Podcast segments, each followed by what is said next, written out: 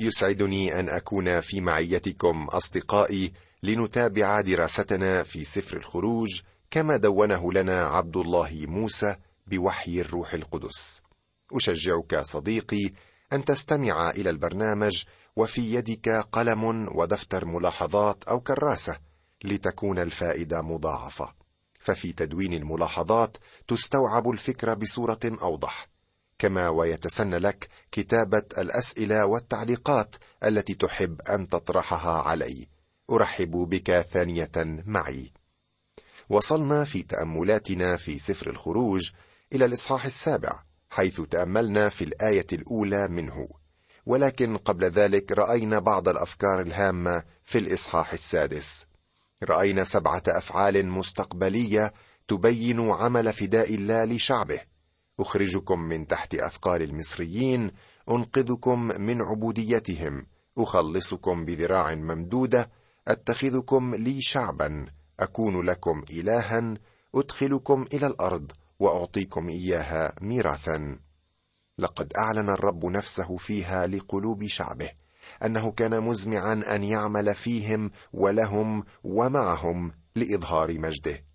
نعم إنهم كانوا ضعفاء وبائسين وهالكين إلا أنه تعالى نزل ليظهر مجده فيهم ويعلن لهم نعمته ويبين ما هي قدرته في نجاتهم.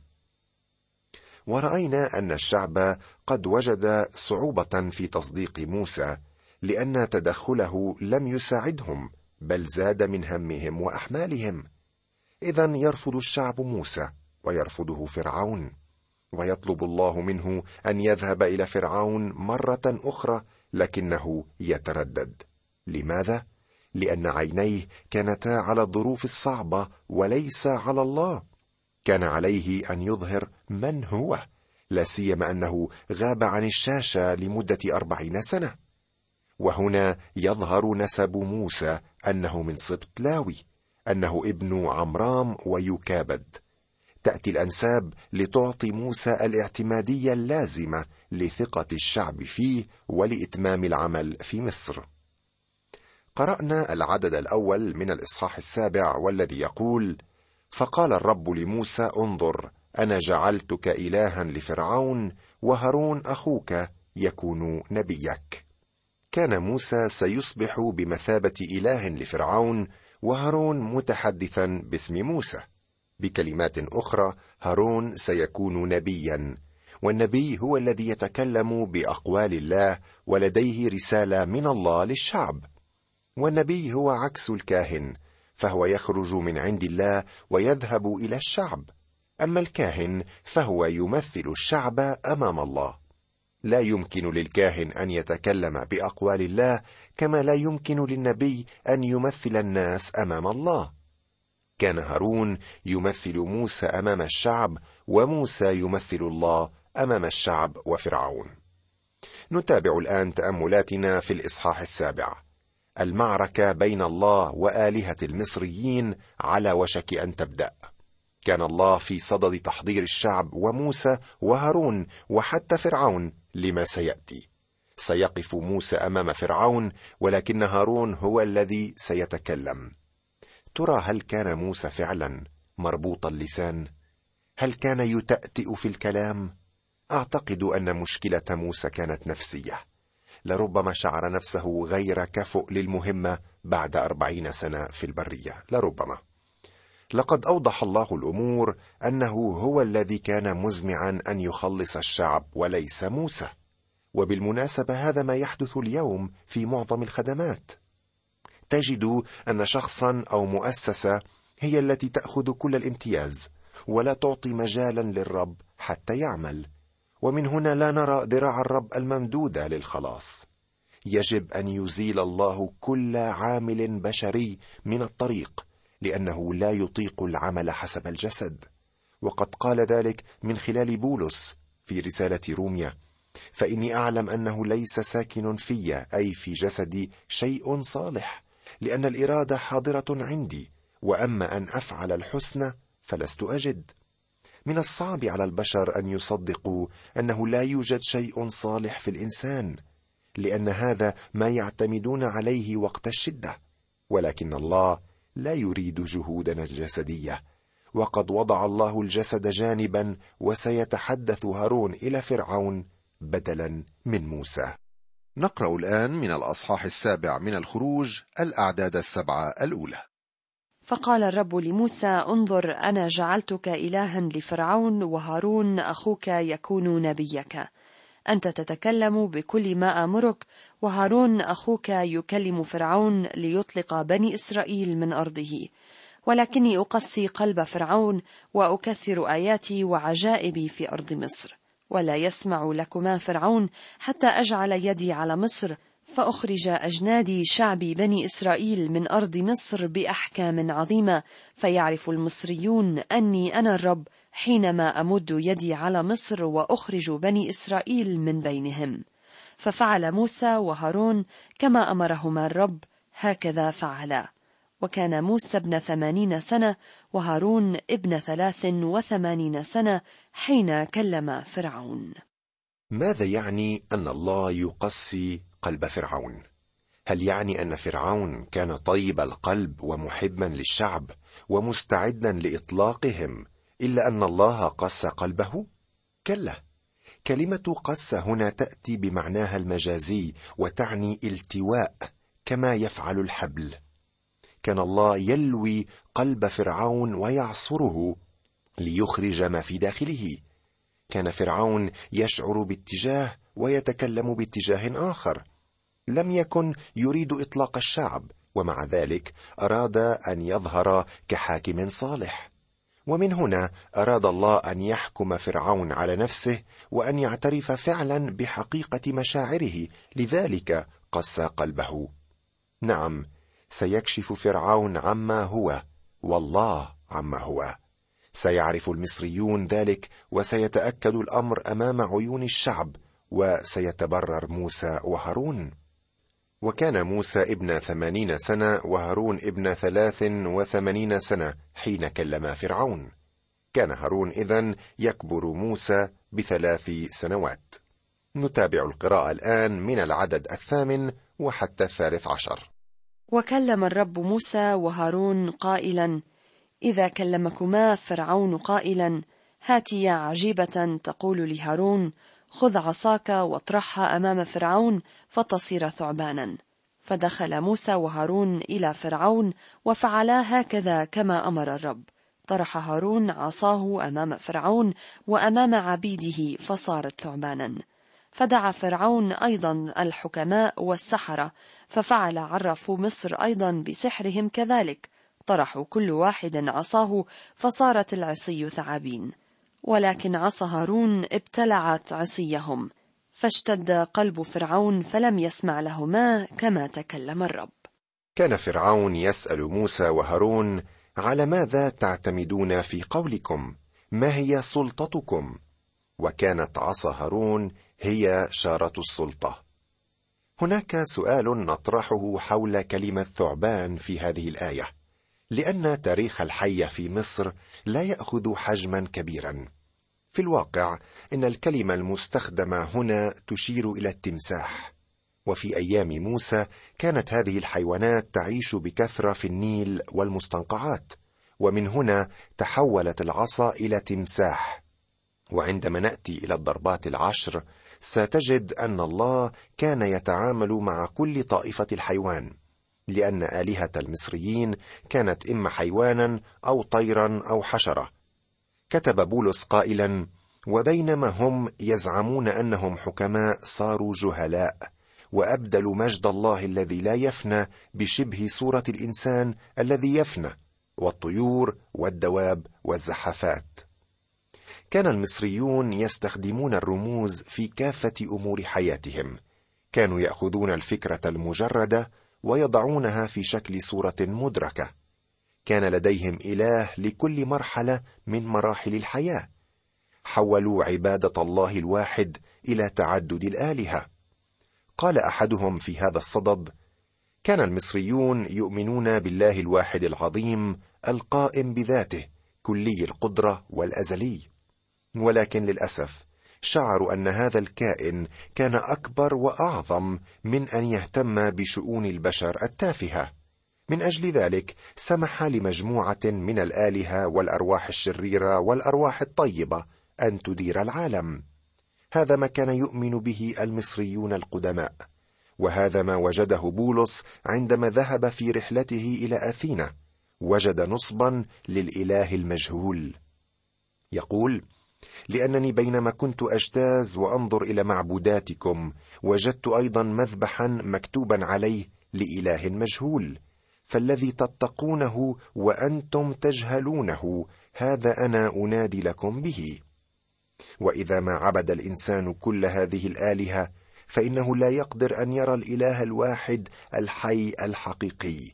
من هنا يهاجم الله آلهة مصر ليظهر من هو. أعود وأقول أن كلمة ثعبان المستخدمة هنا لا تشير إلى الحية بل إلى التمساح. والكلمة بالعبرية هي تنين وهي نفس الكلمة العربية تنين. على كل حال كان المصريون يعبدون التمساح. كان أبيبي هو الإله في هيئة تمساح والذي كان عدوا لإله الشمس رع كان يعيش في أعلى السماء وكان يأتي بالبروق والرعود والعواصف والأعاصير ليمنع إله الشمس وضوء الشمس من البزوغ. ومن هنا كان المصريون يمارسون طقوسا معينة ليدمروا أبيبي. لهذا حول الله عصا هارون إلى تمساح ليطعن في العبادة الوثنية لحيوان التمساح. فدعا فرعون أيضا الحكماء والسحرة. ففعل عرفوا مصر أيضا بسحرهم كذلك. قام سحرة مصر بعمل نفس الشيء أو بالأحرى قلدوا معجزة الله. إليك ما قال عنهم بولس في رسالته إلى تيموثاوس. وكما قاوم ينيس وينبريس موسى كذلك هؤلاء أيضا يقاومون الحق. أناس فاسد أذهانهم ومن جهة الإيمان مرفوضون. لولا أن اسم هذين الرجلين اللذين قاوما حق الله قديما قد ورد في العهد الجديد لما عرفنا شيئا عنهما. من هذه الآية مستمعي نلاحظ كيفية مقاومة ينيس وينبريس فقد كانت تقليدا لما كان يجريه موسى على قدر استطاعتهما فهما لم ينسبا أعمال موسى إلى الخداع والكذب أو إلى روح شريرة بل قصدا محو تأثير أعماله على ضمائر الذين شاهدوها بمحاولتهما تقليدها لأنه ما دام أمكن لهما أن يفعلا نفس ما فعله موسى فلم يعد فرق بينهما وبين موسى حسب الظاهر. فإذا عمل موسى أعجوبة لإخراج الشعب من مصر عمل الساحران أعجوبة لإبقاء الشعب في مصر. ومن هذا مستمعي الكريم نتعلم حقيقة خطيرة وهي أن أعظم مقاومة من إبليس ضد الله في العالم إنما تصدر من أولئك الذين يتظاهرون بالتقوى والحق. وكأن العدو قد ألقى من يده سيف الوعيد والتهديد ولبس رداء التمويه والخداع. فخرج من شكل أسد ضار مزمجر إلى صورة حية لينة الملمس. وعوضا عن المقاومة عمد إلى المداهنة. لا شك أن حمق ينيس وينبريس كان واضحا للجميع عندما عجزا عن تقليد موسى وهارون فيما صنعاه من معجزات ووقعا تحت طائلة دينونة الله. وهكذا لابد أن يتضح حمق كل الذين يتمسكون بصورة التقوى وهم منكرون قوتها. فإنهم فضلا عن عجزهم عن إظهار نتائج الحياة الإلهية وقوتها العملية يقعون تحت طائلة دينونة الله لأنهم رفضوا الحق الذي قاوموه عمليا. ولكن عصا هارون ابتلعت عصيهم فاشتد قلب فرعون فلم يسمع لهما كما تكلم الرب.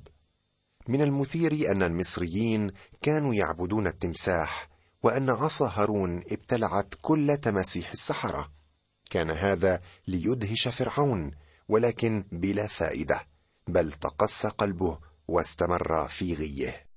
تفضل يا ميسون واقرأ لنا من العدد الرابع عشر وحتى التاسع عشر من الأصحاح السابع. ثم قال الرب لموسى قلب فرعون غليظ قد أبى أن يطلق الشعب. اذهب إلى فرعون في الصباح إنه يخرج إلى الماء وقف للقائه على حافة النهر والعصا التي تحولت حية تأخذها في يدك. وتقول له الرب إله العبرانيين أرسلني إليك قائلا أطلق شعبي ليعبدوني في البرية وهو ذا حتى الآن لم تسمع. هكذا يقول الرب بهذا تعرف أني أنا الرب. ها أنا أضرب بالعصا التي في يدي على الماء الذي في النهر فيتحول دما. ويموت السمك الذي في النهر وينتن النهر فيعاف المصريون أن يشربوا ماء من النهر. ثم قال الرب لموسى قل لهارون خذ عصاك ومد يدك على مياه المصريين على أنهارهم وعلى سواقيهم وعلى آجامهم وعلى كل مجتمعات مياههم لتصير دما فيكون دم في كل أرض مصر في الأخشاب وفي الأحجار. هذه صعقه أخرى للعبادة في مصر. يتحول نهر النيل المقدس إلى دم. كان هذا النهر يرمز إلى الخصوبة والغذاء. كان رمزا للحياة. ولكن ها هو يتحول إلى دم وإلى رمز للموت. وهكذا تحولت البركة إلى لعنة. نقرأ الآن الفقرة الأخيرة من هذا الأصحاح السابع. وفعل عرفوا مصر كذلك بسحرهم فاشتد قلب فرعون فلم يسمع لهما كما تكلم الرب. ثم انصرف فرعون ودخل بيته ولم يوجه قلبه إلى هذا أيضا. وحفر جميع المصريين حوالي النهر لأجل ماء ليشربوا لأنهم لم يقدروا أن يشربوا من ماء النهر. وقد دامت هذه الضربة سبعة أيام ولم يقتنع فرعون أن هذه كانت يد الله لأن العرافين فعلوا نفس الأمر. كانت استعراضا لقوة الشيطان ولكنهم عجزوا عن إرجاع الدم إلى ماء مرة أخرى. من الجدير بالذكر أن عرافي مصر لم يستطيعوا أن يقلدوا أعمال الله إلا في ثلاث حالات وهي تحويل العصا إلى ثعبان وتحويل الماء إلى دم وإصعاد الضفادع من النهر كما سنرى. أما في الضربة الرابعة فقد ظهر عجز العرافين الذين اضطروا أن يعترفوا لفرعون أن هذا إصبع الله. نواصل تأملاتنا في سفر الخروج مستمعي وأبدأ الآن التأمل في الإصحاح الثامن منه. تستمر في هذا الإصحاح الضربات على مصر. كان الله يشن هجومه على شعب منغمس بعبادة الأوثان. الضربة الثانية التي وجهها الله هي الضفادع. وحيكة هي آلهة الضفادع التي كان رأسها رأس ضفدع. علاقة وثيقة كانت تجمع بين إله النيل وإلهة الضفادع التي هي إلهة الخصوبه والولادة ورئيسة القابلات. سأطلب من الأخت ميسون أن تقرأ لنا الآيات الخمس الأولى من هذا الأصحاح الثامن. ولما كملت سبعة أيام بعدما ضرب الرب النهر قال الرب لموسى ادخل إلى فرعون وقل له هكذا يقول الرب أطلق شعبي ليعبدوني. وإن كنت تأبى أن تطلقهم فها أنا أضرب جميع تخومك بالضفادع. فيفيض النهر ضفادع فتصعد وتدخل إلى بيتك وإلى مخدع فراشك وعلى سريرك وإلى بيوت عبيدك وعلى شعبك وإلى تنانيرك وإلى معاجنك عليك وعلى شعبك وعبيدك تصعد الضفادع. فقال الرب لموسى قل لهارون مد يدك بعصاك على الأنهار والسواقي والأجام وأصعد الضفادع على أرض مصر. كانت الضفادع منتشرة في كل مكان في الأسرة والمطابخ والملابس وكل غرف المنازل. كانوا يمشون على ضفادع ويجلسون على ضفادع. كان الوضع رهيبا لا سيما أنهم لا يقدرون على قتل الضفادع التي كانت في نظرهم مقدسة. سنتابع دراستنا مستمعي في الإصحاح الثامن في الحلقة القادمة بإذن الله. والآن وقد شارف وقتنا على الانتهاء.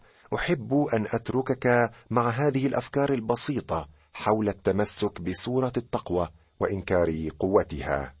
لا ريب أن لنا من هذا التاريخ المدون في سفر الخروج درسا نافعا وصوتا مسموعا يجب أن يطرق أذن كل ذي ضمير حي ويؤثر على قلبه لكي يدرك خطورته. بل يجب أن يقود كل واحد منا لكي يسأل نفسه هل أنا شاهد للحق بتصرفي في قوة التقوى أو معطل له ومضعف لتأثيره بتمسكي بصورة التقوى فقط. فإذا ثبتنا فيما تعلمناه ظهرت منا آثار قوة التقوى. ولا يمكن لنا أن نثبت في التعليم الصحيح إلا إذا تعلمنا من الله وسقينا بقوة الروح القدس من ينبوع الوحي الإلهي مباشرة في الكتاب المقدس. وهذا هو هدف برنامجنا كنوز الحكمة. أودعك الآن مستمعي على أمل اللقاء والرب معك.